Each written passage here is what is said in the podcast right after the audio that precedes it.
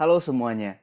Hari ini saya akan kembali membahas sebuah pelajaran yang saya kutip dari kehidupan sehari-hari.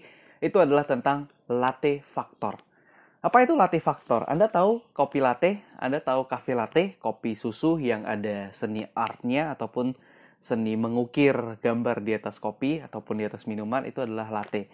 Kenapa dinamakan sebagai latte faktor? Jadi begini, dalam kehidupan sehari-hari kita sering sekali menghabiskan uang-uang kecil yang disebut sebagai uang-uang kecil adalah contoh, kita membeli secangkir kopi seharga 30 sampai 50 ribu. Yang kita tahu kalau misalnya kita membuat kopi itu sendiri hanya menghabiskan sekitar 5 sampai 7 ribu rupiah paling mahal. Nah, yang dinamakan sebagai latih faktor adalah kita terbiasa ataupun karena gaya hidup yang memaksa, kita jadi terbiasakan untuk menghabiskan uang-uang kecil tersebut ke dalam latih faktor. Bayangkan satu hari kita menghabiskan uang 30 ribu untuk latih faktor. Dalam satu minggu ada enam hari ataupun lima hari kerja bagi mereka. Kita hitung lima hari kerja saja. Dalam satu bulan ada 20 hari kerja. Dan bagi mereka yang terbiasa untuk minum latte setiap hari, latte kemasan setiap hari, maka 30 ribu dikali 5 adalah 150 ribu. 150 ribu dikalikan 4 minggu bekerja itu adalah 600 ribu. Bayangkan, 600 ribu itu udah uang yang sungguh besar bagi kita. Mungkin sudah berapa persen dari penghasilan kita. Kalau penghasilan kita satu bulan 6 juta, itu sudah 10 persen loh dari penghasilan kita. Hanya untuk latih faktor. Bukan hanya kopi. Kalau ada yang bilang, saya nggak minum kopi kok, dan saya minum latenya nggak setiap hari, seminggu satu kali. Oke, kita katakan satu minggu sekali. Satu minggu sekali 30 ribu, kali 4 minggu itu udah 120 ribu. 120 ribu sudah cukup untuk catering satu minggu catering makan siang satu minggu itu udah cukup banget 120 ribu.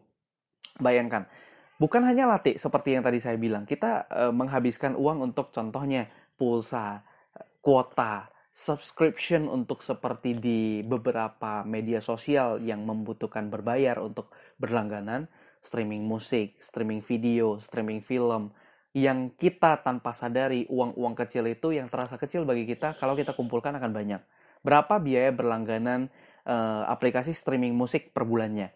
Sebut saja, mungkin ada yang 50 ribu, ada yang 60 ribu, bahkan ada yang 120 ribu. Bayangkan 60 ribu dikali satu tahun, dikali 12, itu sudah 720 ribu. 720 ribu sih sudah bisa membeli ataupun mengalokasikan hal yang lain yang lebih penting daripada streaming musik.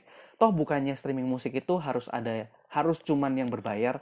Banyak juga aplikasi streaming musik yang gratis. Nah, jadi latih faktor yang ingin saya tekankan di sini adalah kita tanpa sadar sering menghabiskan uang-uang kecil untuk latih faktor tadi, membeli kopi, streaming musik, beli kuota, beli pulsa, ataupun termasuk seperti uang parkir di mall.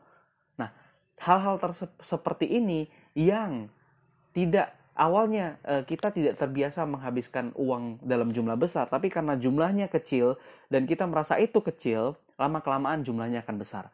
Bayangkan kalau uang yang kita habiskan kita alokasikan untuk kesenangan sesaat tadi, kita alihkan ke media investasi yang lain contohnya seperti menabung reksadana, menabung saham ataupun misalnya kita belikan emas.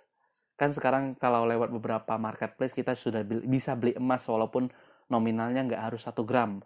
Nah, kita beli sedikit-sedikit lama kelamaan itu akan jadi sesuatu, akan jadi hasil ke depannya. Daripada kita menghabiskan uh, uang untuk bobati yang kita nikmati mungkin hanya setengah jam sampai satu jam, terus kita cerna keluar dan selesai. Yang kita dapat hanya kesenangan sesaat di post di story, orang kelihatan keren.